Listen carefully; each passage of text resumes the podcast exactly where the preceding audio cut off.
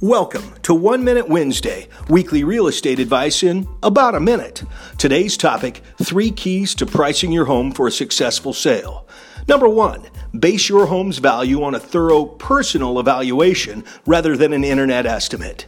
Sure, sites like Zillow and Realtor.com have their place, but a computer algorithm is no match for a comprehensive evaluation from a highly trained and experienced realtor. Next, take the emotion out of the equation. Sure, this is the place where little Timmy took his first steps, but nostalgia means nothing to potential buyers. Your memories may be priceless, but your home will only bring what the market will bear. Our third key is price your home competitively. Statistics show that home priced at or slightly below market value attract significantly more potential buyers than those that are priced on the high side.